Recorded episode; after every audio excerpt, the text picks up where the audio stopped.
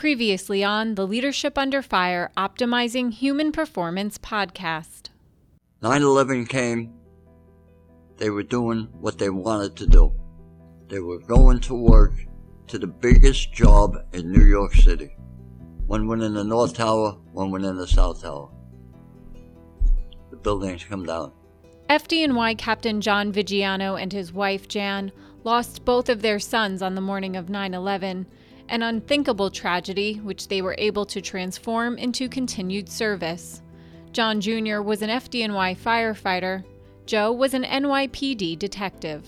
My wife and I vowed, we said we would take the broken egg and make an omelet. Captain Vigiano passed away on July 8, 2018, after a long battle with cancer, leaving behind an indelible impression on those who knew him best. You talk about a unique guy amongst unique people. He was, John Vigiano was one of a kind, for sure. Captain Vigiano dedicated 36 years to the FDNY.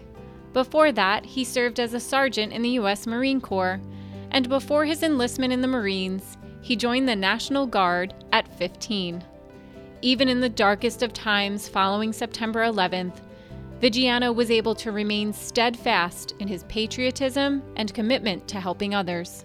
I, I still remember one time I was having a tough day down there, and you know he just sat next to me. He started BS and you know a couple jokes, a couple good memories, you know, and and then he just you know he said we got to do this for them. This is the second and final installment in a series dedicated to remembering Captain Vigiano. In this episode, We'll take a closer look at his personal life and the support he and his wife provided our nation's post 9 11 military veterans. You'll hear from almost a dozen people who were impacted by his leadership, as well as from Captain Vigiano himself. In 2015, he sat on a panel at a Leadership Under Fire conference reflecting on risk and resilience, which we'll play for you throughout the episode. I'm your host, Patty Murphy. Thanks for tuning in.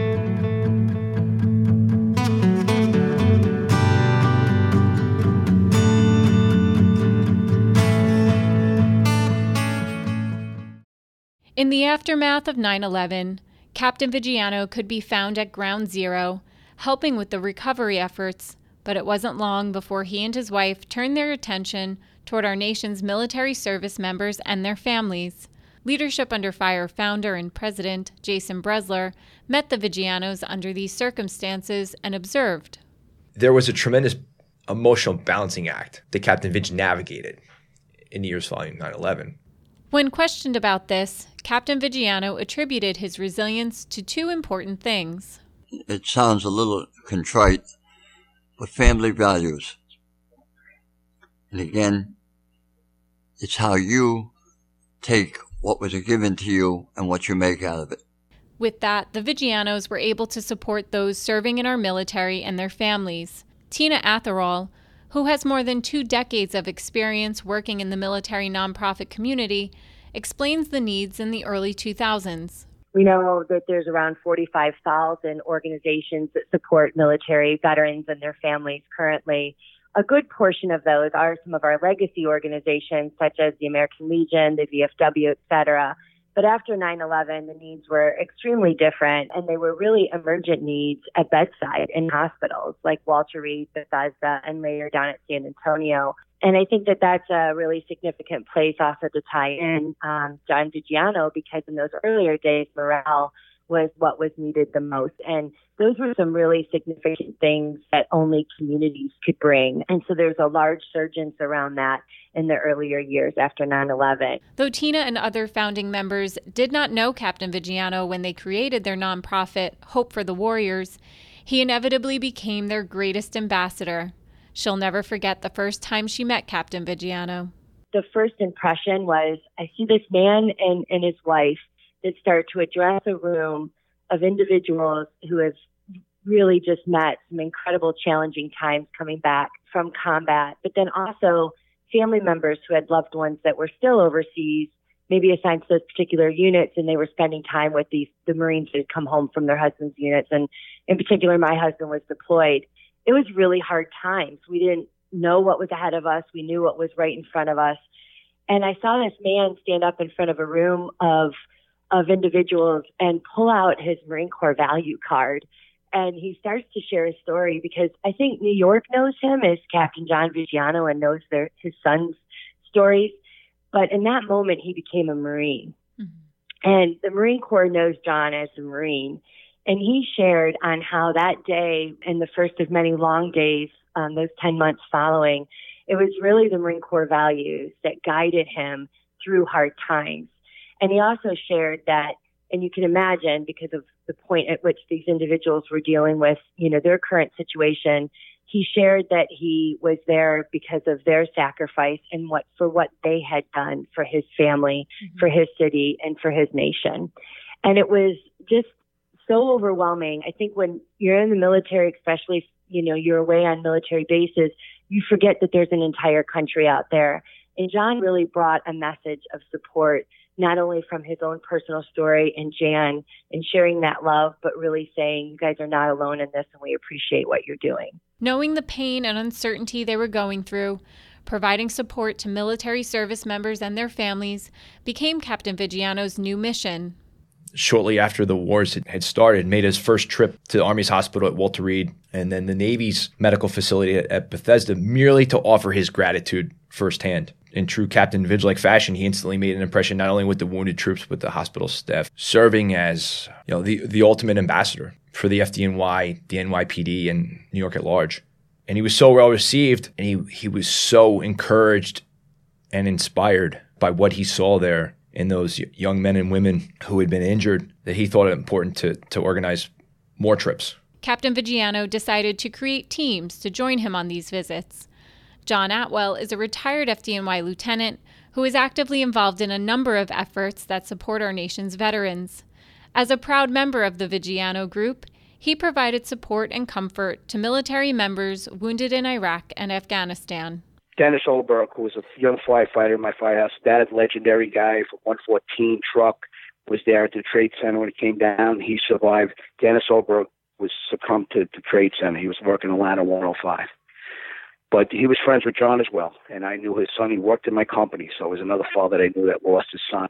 Just to show you how things went down in the hospitals, people were sending us shirts to give to the troops of all different firehouses and different individuals and everything else on that end to represent their companies. And I brought shirts down representing Dennis Oberg early on, months before. Well, Dennis Oberg decides to come on one of the trips, the father. And lo and behold, we are coming through uh, the Walter Reed Hospital, coming out of the thing they called the Maxi, where you would work out to get yourself back in shape with your injury. And lo and behold, there's a young man with his mother being pushed in a wheelchair with a traumatic brain injury, lost a leg, and on his shirt was Dennis Oberg's shirt. So here was Dennis Oberg walking in to an area with a young man who's, who's had you know had been injured severely over there in Afghanistan, and lo and behold, he has Dennis's shirt on as he's coming through. Well, the bond that they made between the mother and the son and Dennis Oberg that day, Dennis stayed with them for a couple of hours, told him about his son, told him about his history and everything else. So in the healing process of just going down and handing a shirt, Dennis Oberg meeting his family, both parents talking about their sons who are less than, you know, 25 years old. And, and, you know, Dennis losing his son, but that woman, you know, with her son injured was, was, was quite remarkable to see that process of two people in two different battles, one in the war, one fight fires, two different battles, but you know, still warriors. And uh, seeing those parents talk was incredible, very profound. Over time, Captain Vigiano developed a very special bond with Gold Star parents, an effort he learned about from Atherall. What did Captain Vigiano do for service members and their families that was so important and needed? First of all, he immersed himself in areas that's quite funny. You know, he went on his first USO tour as a father, as a Marine, as a fireman. And so when that came, you know, for for our service members and in particular watching what he did for family members. And I identified so much with this because I knew as a military spouse, you often, you were always serving, but serving behind the lines, right? It was the mm-hmm. one in uniform that would stand out front, would receive the handshakes. I'd always watch John go behind that front line and make sure that the family members knew that he saw them. And so that might be in a hospital room, that might be at a large gala where the thank yous were going in different areas in the room, or, you know, it might be at an event. He always had that ability to be looking and seeing who may not be noticed and who might be in the most pain because ultimately that's what he beelined for. He could he could see it in the hospital rooms. And you know i know that he would always bring along some of the best people who could create laughter but it was the way that he held his presence that was so important. As atwell recalls healing often came in the form of laughter. What happens when you get in a van of firefighters, you know, and they're telling all their war stories and everybody's, you know, yucking it up and having their coffee. By the time you get halfway through the trip, they all have to go to the bathroom. So I would always, instead of like ask, waiting for them to ask, because no one would admit that they have to go to the bathroom, they would always want to like, you know, look around and they'd all get quiet. And that's when you, you had to take them all to the bathroom, like in a pack. So I would say we need to stop for gas. So we, we're stopping for gas on a turnpike and uh, on one of the trips, we happen to have a van with both John and Joe on the back. There's a, a van that was donated in their honor to, you know, for firefighters and to use for taking back and forth to the hospitals or whatever case we need. So we got that van. I was so happy I got that van to take John and everybody down. We're talking about, yeah, John and Joe, the stories back and forth. So, but I pulled into the gas station. The back end of the van was sticking out a little bit. So I get out the out of the van to go and uh, get the gas, and an 18 wheeler stops, and the guy's in a big tanker truck, and he blows the horn at me to move the van. So he hits the horn a couple times, and well, I'm insulted because he's not reading the back of the van, I guess. So I don't know if I could say this on the air. So I gave him some sign language that he didn't approve of. So I raised my hand, gave him some sign language, and he didn't approve of it. So I stepped on the gas, and he came at me to scare me. But he got so close, he ripped the door off the side of the van. So he rips the door off the side of the van. I dove into the van, and, I'm, and I'm laying in John Vigiano's lap. And he's looking at me and he's yelling at me like, "What just happened?" I said, "I just gave the guy some sign language. He wasn't happy. The door was hanging off the side of the truck. We're not even halfway through to get to the trip yet." So uh, he looks at me. The you know driver pulls over. He's shooken up. You can imagine how I must have felt. John looks down at me and he says, "Well, we got some more paint on here now." I go, "Sure we do." So we found a construction site and we borrowed a, some screw guns and we we sheet metal the door back onto the van. But on the way down, it started to rain, so I was getting soaking wet all the way down on the trip. The water was poured in, and we, you know, and on the way down to Washington. The hardest part I had to do was explain to the Pentagon when I pulled in is how I have to show my ID. They got nervous because I wouldn't open the door, but they didn't realize it was sheet metal yet. So I had to get out of the van, show my ID. So it was the whole week of uh, a whole weekend of uh, trying to get you know get out of the door. But that was just uh, you know one of the things to keep everybody smiling, I guess. Captain Vigiano worked tirelessly, donating what he could to improving the lives of Gold Star families and military veterans. One of his greatest talents made a lasting impact on others. The most important thing about John Vigiano is that I think he was a collector of people and he was a connector of lives, like the ultimate connector. And so when it came to a time, whether it was early years post 9 11, where resources were plentiful, but connections weren't necessarily being made, he knew how to make those connections. Example, Hope for the Warriors. Their, their third person moves up here to New York. That was me. I had very little resources, didn't even know what our work would be up here. And we decided we wanted to share the patriotism of New York City with spouses who had had significant sacrifice due to their wounded warrior. And so we gave them scholarships so they could go back to school and become breadwinners. John wanted to have dinner in New York City and a ceremony for those spouses so that they knew that they were loved, valued, and that their accomplishments were being recognized. He pulled together Commissioner Cassano, every amazing fireman you could imagine. We had vans. We had a ceremony in Times Square. Like, who does that? John Vigiano does. Chief Esposito in the early years uh, of, of post 9 11 and during his time at the police department had an entire crew that was set aside for wounded warriors. A wonderful woman that John loved very much, Mary Ellen Ferris, was in that office. And we would take family members in the heart of Times Square during the New Year's Eve ball dropping. Who does that? John Vigiano. Turning his anguish into advocacy, communicated a powerful message to our nation's wounded warriors. Many of the wounded troops at Walter Reed and Bethesda at this time, when asked, I mean, across the board to a T, when asked, why did you go? They pointed to the morning of 9/11. And he- here's this this individual, this this figure who who's a, a symbol of all that was lost that morning, but yet he comes as an ambassador to show his appreciation and probably even more importantly, he comes as a beacon of hope. For more than a decade, Captain Vigiano continued to spearhead visits and raise morale, but eventually the cause ran its course. 14 years I've been going down to the hospitals, visiting our wounded, bringing them t-shirts, bringing a cast of characters, 10 firemen that would make you, make a stand-up comic look for a job. All we wanted to do was make these kids laugh. We wanted to make their pain go away, even if it was for 10 minutes. And we succeeded. Then the last trip down there, we were told, well, we really don't have no place for you to go. Why don't you sit in the lobby and give out shirts? I said, thank you, but no thank you. We gave the shirts to the nurses and we never went back. It did become very hard for him in the later years when Walter Reed Bethesda was unable to open up their doors or maybe at times maybe bureaucratically not even interested in it mm-hmm. because he knew the importance of those visits.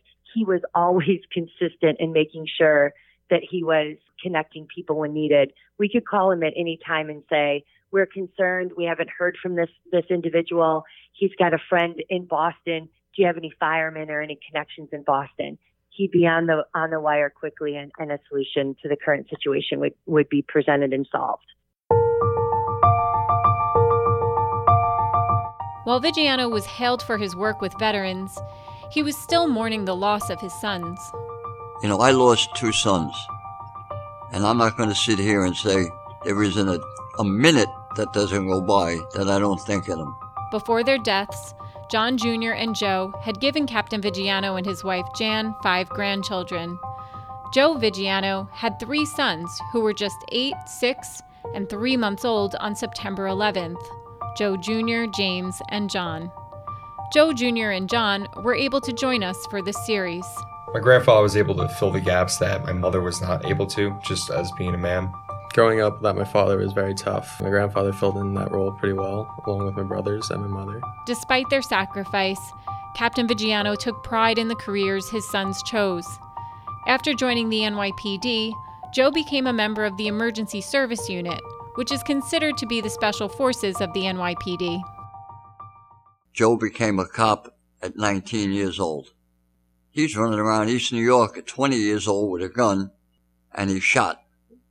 Not once, not twice, three occasions he was shot. You veterans, how many GIs, how many Marines do you know have been shot three different occasions? It doesn't happen that often. But in three different occasions, he was shot. He never once tried to get out when do I go back to work? When do I go back to work? That's a tough kid. John Jr. followed in his father's footsteps and joined the FDNY. He also mirrored his father's passion for training and teaching. Eventually, they traveled the country together, helping to develop other firefighters. His brother never was shot, wouldn't be a cop. So I don't want to be a cop. I'm going to be a firefighter. And all he did was learn, train, train, train, and train.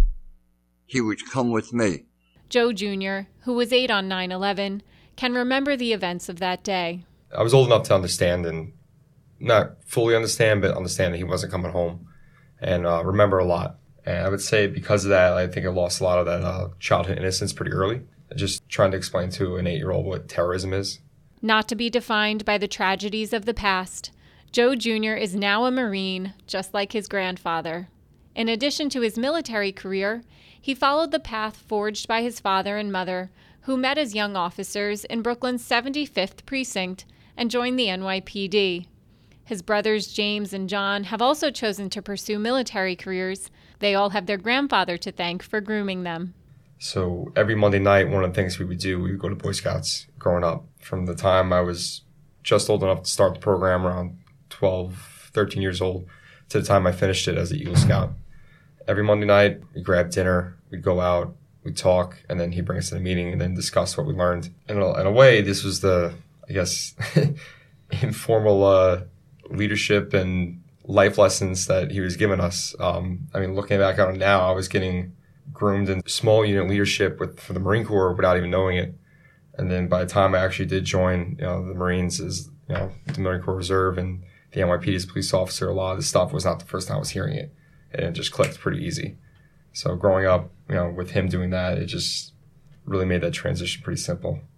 I can speak for leadership on the lacrosse field because I've learned from him. I learned leadership. I know a little bit about it, very young still, but as of right now, I'm playing in an adult league. I'm 18 years old playing against 30 year old men, and I'm playing midfield face off man. So every time I'm out on the field, I'm telling guys where to go, what to do, and they listen to me. And It usually works out, but uh, I just like to um, try to get the best for my sense of team right now with uh, what I'm doing in my life. FDNY Chief of Operations Thomas Richardson refers to Captain Vigiano as one of his principal mentors. He witnessed Captain Vigiano master informal training at home and in the fire department. A lot of what we learn in informal training or an informal setting, quite honestly, they're almost life lessons because a lot of what we learn about leadership, a lot of what we learn just by virtue of the work that we do, the type of work that we do, is really life changing in many, many ways. And when you're able to pass that on to those that are working with you and for you, I think that, you know, we could all say that that becomes the, the, the foundation for who you, who you become as a, as a, a leader, as a supervisor.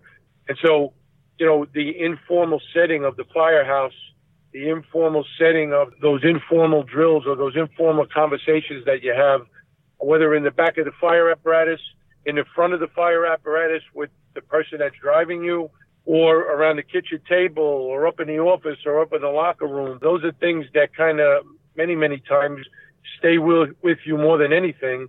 And kind of when you go to work and you're operating on a fire or an emergency, and you just remember certain things about what is said in those informal settings that many times prepare you unknowingly, quite frankly. Sometimes you don't even realize it. That got me through that situation. I remember that conversation that we had. The last words Captain Vigiano and his sons exchanged on September 11th were, I love you, a fact that comforted him and a valuable lesson he was sure to pass on. In particular, my uh, grandfather was big on making sure the everything was good before you left the house between you know your kids and your wife, or you know, from my case, a girlfriend or a mother, and just saying you know I love you, and you know, just you never know. And I think with the events that took place, it really sent that home and how true that can be. During his funeral, Captain Vigiano's granddaughter told attendees that more than anything, her grandfather had a love for life, people, and his family.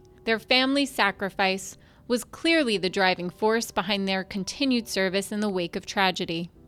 My boys were taught anything they did, they were accountable for. Now, my grandchildren, they're at age. They're all good kids. They're great kids. But I told every one of them at a different time you are accountable for whatever you do. Your fathers paid the price to put you where you are. Don't hurt that name. Be proud of the name and carry on the tradition. Both your fathers never quit. You don't quit. I don't quit. My wife, who's a hell of a lot tougher than I am, wouldn't let me quit. So that's the way we made it to all this crap. You know, I'm proud to say that I knew John Vigiano. A lot of who I am today, as a not only as a firefighter, as a person, uh, had a lot to do with knowing John Vigiano. That's Chief Richardson again, repeating what many say about their relationship with Vigiano, including Jason Brezler. In 2003, Brezler was deployed with a unit of Marines to support the invasion in Iraq. He intended on joining the FDNY when his obligated time with the Marine Corps came to an end. In 2005, during one of his first weeks of Proby school, he had a chance to meet Captain Vigiano. The two quickly formed a bond over their love for the fire service and USMC. Captain Vig was was a great, great communicator. Not only in the sense that he could command the attention of, of everyone in the room, but he was masterful in, in, in written communication. He was a voracious reader. I mean, here, here's a gentleman out of high school education and enlisted in the, in, in the Marine Corps first opportunity and then became a New York City fireman. Voracious reader and thoroughly, thoroughly enjoyed writing, particularly in the form of personal correspondence. Handwritten letters, which he, he preferred. And in more recent years, uh, as he would often say, the email had become the more accepted form of, of communication. I can't count the, the number of letters and, and emails that I have from him. Letters that he had sent to me sent to me during my deployments to Iraq, my deployment to Afghanistan, letters or emails encouraging me to to study for the next lieutenant's test, uh, le- letters encouraging me to transfer from the, the Bronx to Brooklyn. Yeah, I mean, he, he spent his entire career in Brooklyn and, and, and believed that the New York City Fire Department really only existed in the borough of, borough of Brooklyn. When did the correspondence start between you two? Shortly after you met? Yeah, and, and then probably, particularly during my, my deployment to Iraq in, in 2006 in, in Fallujah at the, at the height of the insurgency. And he, he, he felt a responsibility to encourage me mm-hmm. because he knew that that deployment, that despite all of my training and formal education and prior deployments, he, he knew that it was incredibly difficult. Not just physically and tactically or technically, but um, emotionally, given the, the, scope and scale of, of casualties and, and, the extent of, of the violence. And he, he just had a knack for knowing, not even asking, like when I needed to pick me up, when I needed a, a more serious talk, and when I just needed a few lines to to make me laugh. And these these emails and these letters, I, I will forever, I will forever treasure them. And th- there's a tremendous amount of, of, of information. Can you share any of it with us? Sure. So I went through and, and, and, found a few that really resonated with me, some on a serious level, and, and, and some served to highlight his, his sense of humor. So a few years ago, we were operating in an emergency in Brooklyn. I was hurt while operating ended up being taken to the hospital by ambulance, spent some time on, on medical leave, and in, in true Vidge-like fashion, he, he sends me an email. The email reads, sick leave, question mark. Jay, rumor has it you're taking a few days off to work on your tan. I trust you know that Rescue 2 men only go sick for a loss of digits, arms, etc. Seriously, I hope all is well and you're not messed up. Semper Fi, Godfather. In 2012, Brezler founded Leadership Under Fire, knowing Captain Vigiano would be part of the team.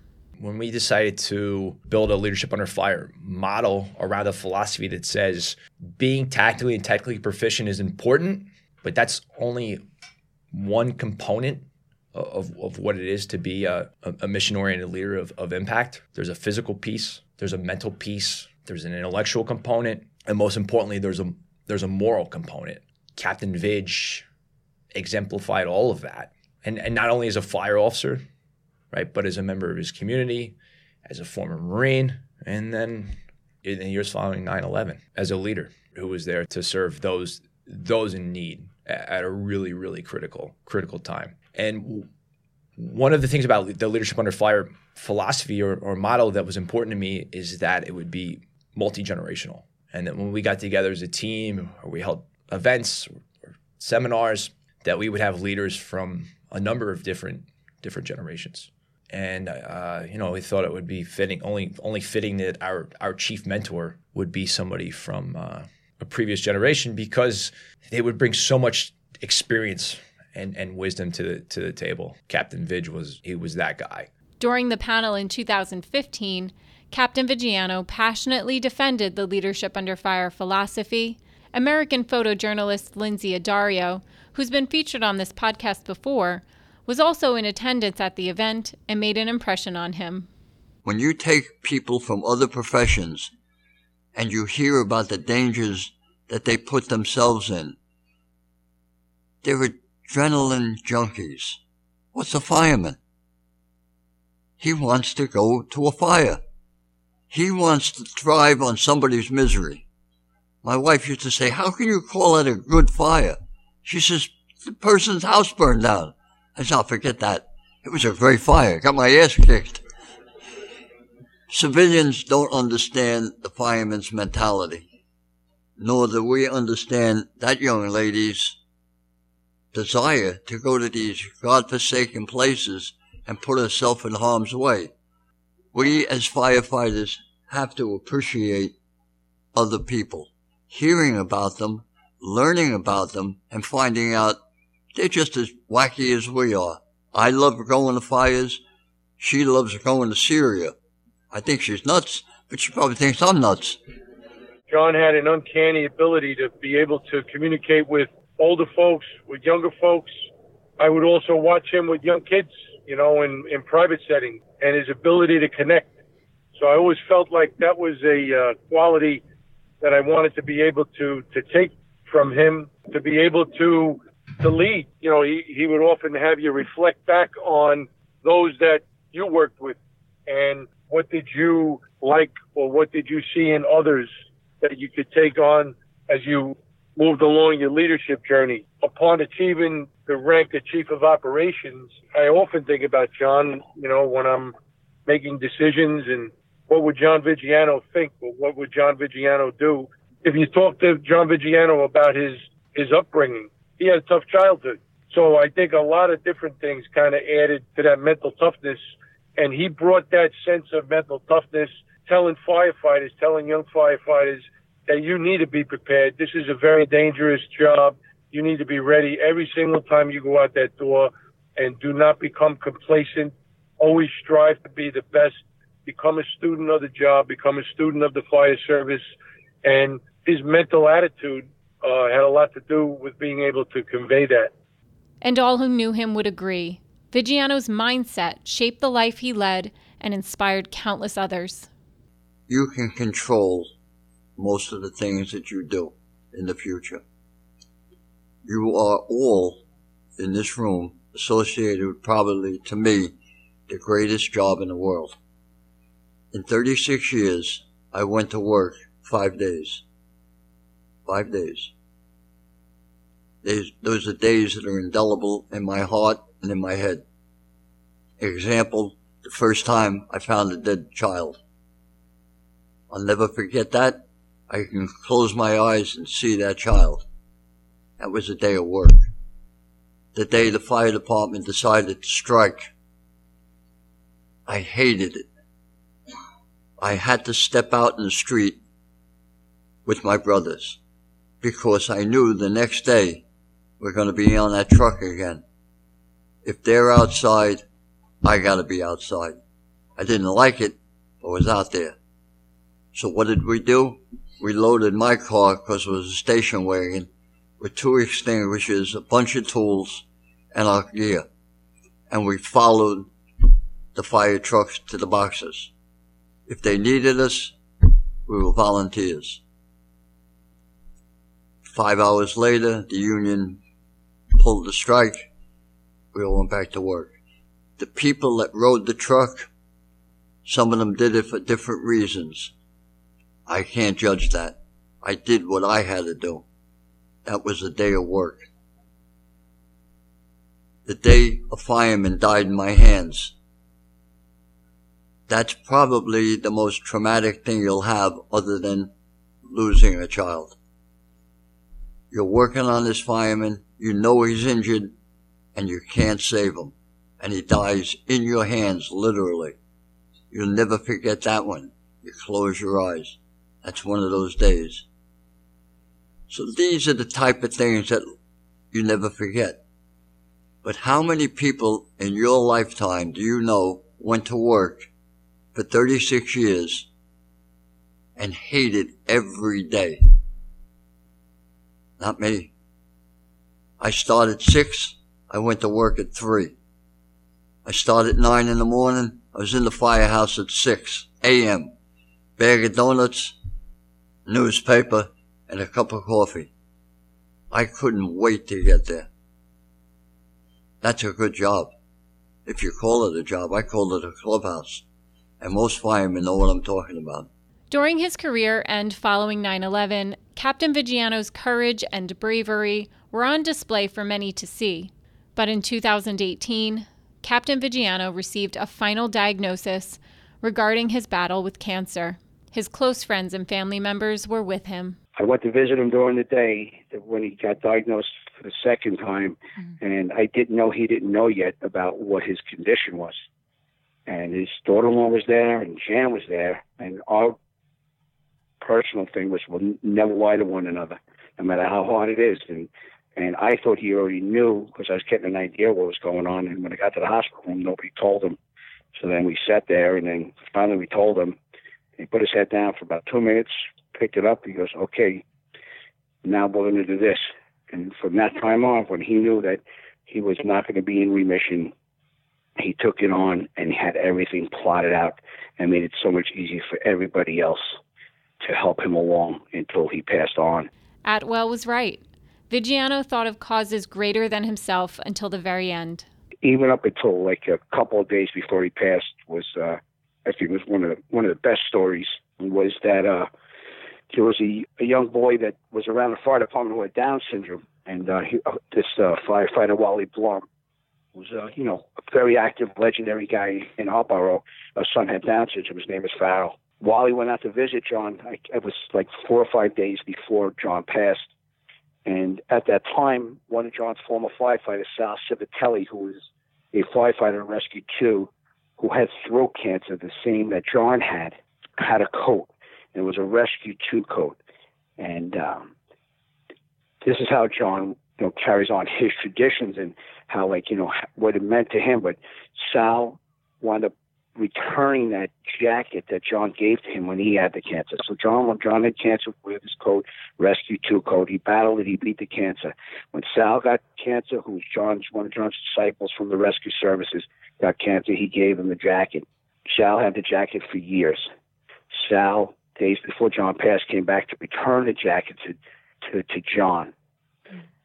Lo and behold, Wally Blum comes walking into the room, sees John. He tells him, go over to the chair and get my get that coat. Well, he has no idea he wasn't in rescue too. He picks up the coat. He goes, "I want your son to have this." So, like you know, in the fire service or anything else, you're passing on the baton or you're giving somebody a memento. Like up until the days before John passed, like he knew enough that he liked this young man Farrell so much that he was he thought about that that he wanted giving Wally a jacket. Wally gave it to Farrell, and then later on, a couple of days later, Wally brought me to Randall's Island where we trained. And they, Wally sent back a picture of him saluting all the fallen firefighters on the wall at at our at our uh, training center, which it just shows you how he always saw everything affected, you know, so many people, and it's, just a minute little way of sending messages here and there and just dropping them off to people.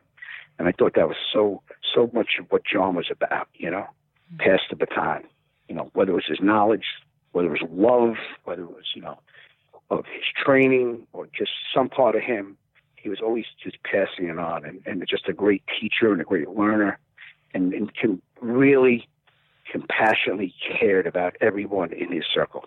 The closest person to Captain Vigiano throughout his life was his wife, Jan.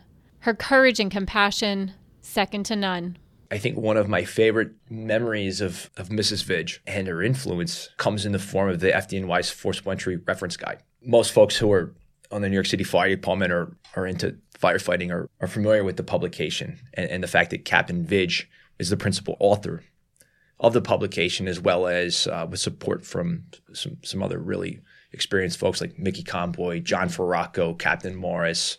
What most do not know is that Mrs. Vidge, Jan was largely the, the impetus for it being put into, up, into publication. How so? So Captain Vidge had written much of the publication during his, his final years uh, with the FDNY. He was in the process of putting finishing touches on it 2000 into 2001. Of course, 9 11 happens.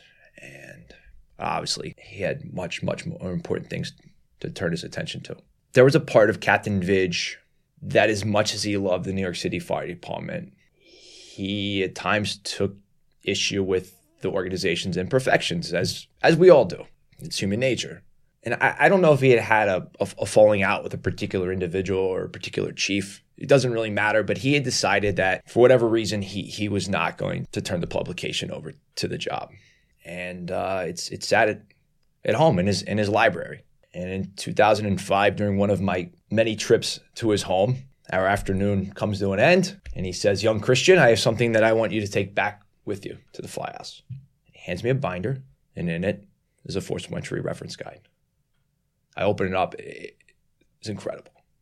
So I, I, take it back to the fly house. Of course, everyone that I worked with in the Bronx knew who Captain Vidge was. Household name in the FDNY. Everyone thought it was really, really great. When I left their home that afternoon, Mrs. Vidge asked Captain Vidge, John, how many young firefighters are there like Jason on the FDNY that would probably benefit from that book?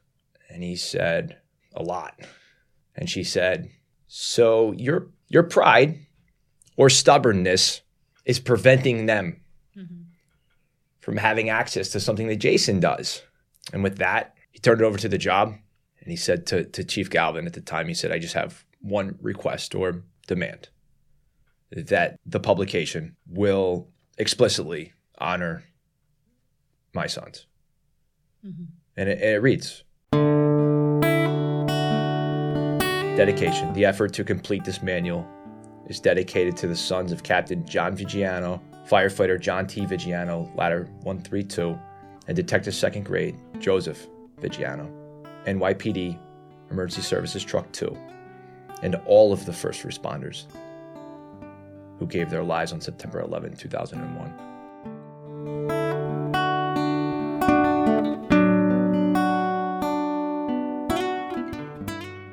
To honor Captain Vigiano, funds are being raised to support the Captain John T. Vigiano FDNY Family Transport Van. Deputy Chief James Ginty is the president of the FDNY Fire Family Transport Foundation and has fond memories of Vigiano. I can remember being a young lieutenant covering in Brooklyn. I never had met uh, Captain. I've heard of him, but I never met him. And I was working in uh, Engine 233s, which is the engine company, and with 176, where he was the captain. So, you know, it was a little intimidating. I'm a young lieutenant. I come in and uh, he's, you know, I knew he had a real passion for training. And I was able to, that day, I observed him do a drill and the one thing I learned is if you're going to be good at a drill, you really have to know what you're talking about. And he did. As the tour went on, we had, we had chow. We, we come back in the office and I sat, he sat with me easily for half the night, you know, in between runs and everything, just imparting his wisdom, how to do drills, how he, he was very organized. Like they did certain compartments every day. And actually, I remember the next tour, like making copies of a lot of his stuff and keeping it for me for future use. And I always, I made it, edited a little bit, but I used a lot of his stuff. I didn't take credit for it. I said, no. "Oh, I got this from Captain Vidge," you know. Mm. But that's uh, that's my, you know, my first time meeting him. The central focus of the foundation is assisting the families of firefighters in their times of greatest need, transporting them, family members, and department personnel to and from medical institutions, both for care and family support. The foundation is all volunteer, entirely nonprofit, and depends on donations of equipment, funds, and services to carry out its mission. Obviously, there's a need for vehicles, but also this is very much in the spirit of Captain Vigiano. Yes, like even like what I was saying before about him always looking out for the men. I think this would be a it would be a nice way to remember him also. Captain Vigiano was laid to rest on July 14th, 2018 but his far reaching legacy lives on. His legacy is walking around the job all over the job today, and his legacy is in the written word. If we go back in a lot of the old WNYF articles that John may have written, his specialty may have been forcible entry, but I really do think his legacy might be his specialty to have been able to communicate and exude confidence in young firefighters like myself, young fire officers like myself. Captain Vidge possessed so many of the intrinsic qualities of the greatest of leaders decisiveness and a bias for action, empathy, unparalleled resilience, as well as the ability to endure being uncomfortable, not just physically, but emotionally. And these qualities and attributes were not merely a product of mere nature, but the result of a lifetime spent continuously serving causes greater than his own. I mean, I would say my grandfather's legacy would most certainly be growth. I mean, after uh, the events that took place and how he was able to build upon it, even though it was a horrific situation, he was able to find that uh, silver lining and you know go forth and make something out of it. And that positive attitude was something that he was able to show you know my brothers and I like where the right way is, and you know don't forget where you came from. You just say growing up, you know, boys being boys and teenagers, he let us know like what our family legacy was and who our you know parents were, and really set us in the right direction, kept us between the left and right. yeah, I mean, my grandfather was able to overcome adversity pretty well, so that's something that you look up to. You try to be like that. It's definitely a role model. His greatness is still among us. There are times when I just think that greatness has gone on, but I know it hasn't. But this is what he would always say that on that day of so much bad that happened to our country on 9 11, that he wholeheartedly knew that more good came from that day than bad. And I think that that's just an incredible reminder of what he lived his life for, what his wife did, what his family did, and how he shared that and shared that opportunity with all of us.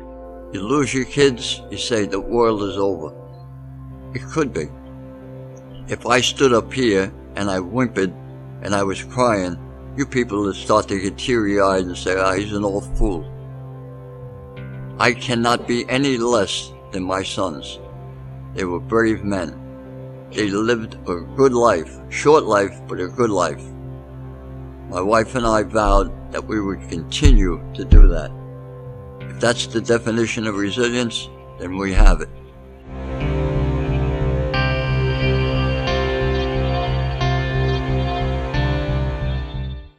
This episode is sponsored by Hope for the Warriors, an organization Captain Vigiano served and was very close to his heart. Hope for the Warriors was born of the realization that our husbands and wives, brothers and sisters, and best friends were coming home either wounded or in a flag draped casket. Founded in 2006, the national nonprofit was needed to serve military families and support their long term recovery. Hope for the Warriors is dedicated to restoring a sense of self, family, and hope for post 9 11 veterans, service members, and military families. Since its inception, Hope for the Warriors has served more than 23,000 through a variety of integrated support programs focused on clinical health and wellness, sports and recreation, and transition. For more information, visit hopeforthewarriors.org. Finally, I want to acknowledge the following for being part of this series. FDNY Chief of Operations Thomas Richardson, Battalion Chief Chuck Downey, Retired Lieutenant Danny Murphy, Lieutenant George Guinan, FDNY Lieutenant and Leadership Under Fire President Jason Brezler, Retired Lieutenant John Atwell, Deputy Chief James Ginty, Tina Atherall, and retired firefighter John Fowler. Last, but certainly not least, Joe Jr., and John Vigiano. Thank you for sharing your memories, correspondence, photos, and stories of Captain Vigiano. I'm honored and humbled to be part of producing and hosting this podcast series. If you would like to donate to the FDNY Fire Family Transport Foundation in memory of Captain Vigiano, visit their website at firefamilytransport.org. Proceeds from the 2019 Leadership Under Fire Optimizing Human Performance Digital Summit package will also go to the Captain John T. Vigiano FDNY Fire Family Transport Van. Go to leadershipunderfire.com and click on the Premium tab to gain access.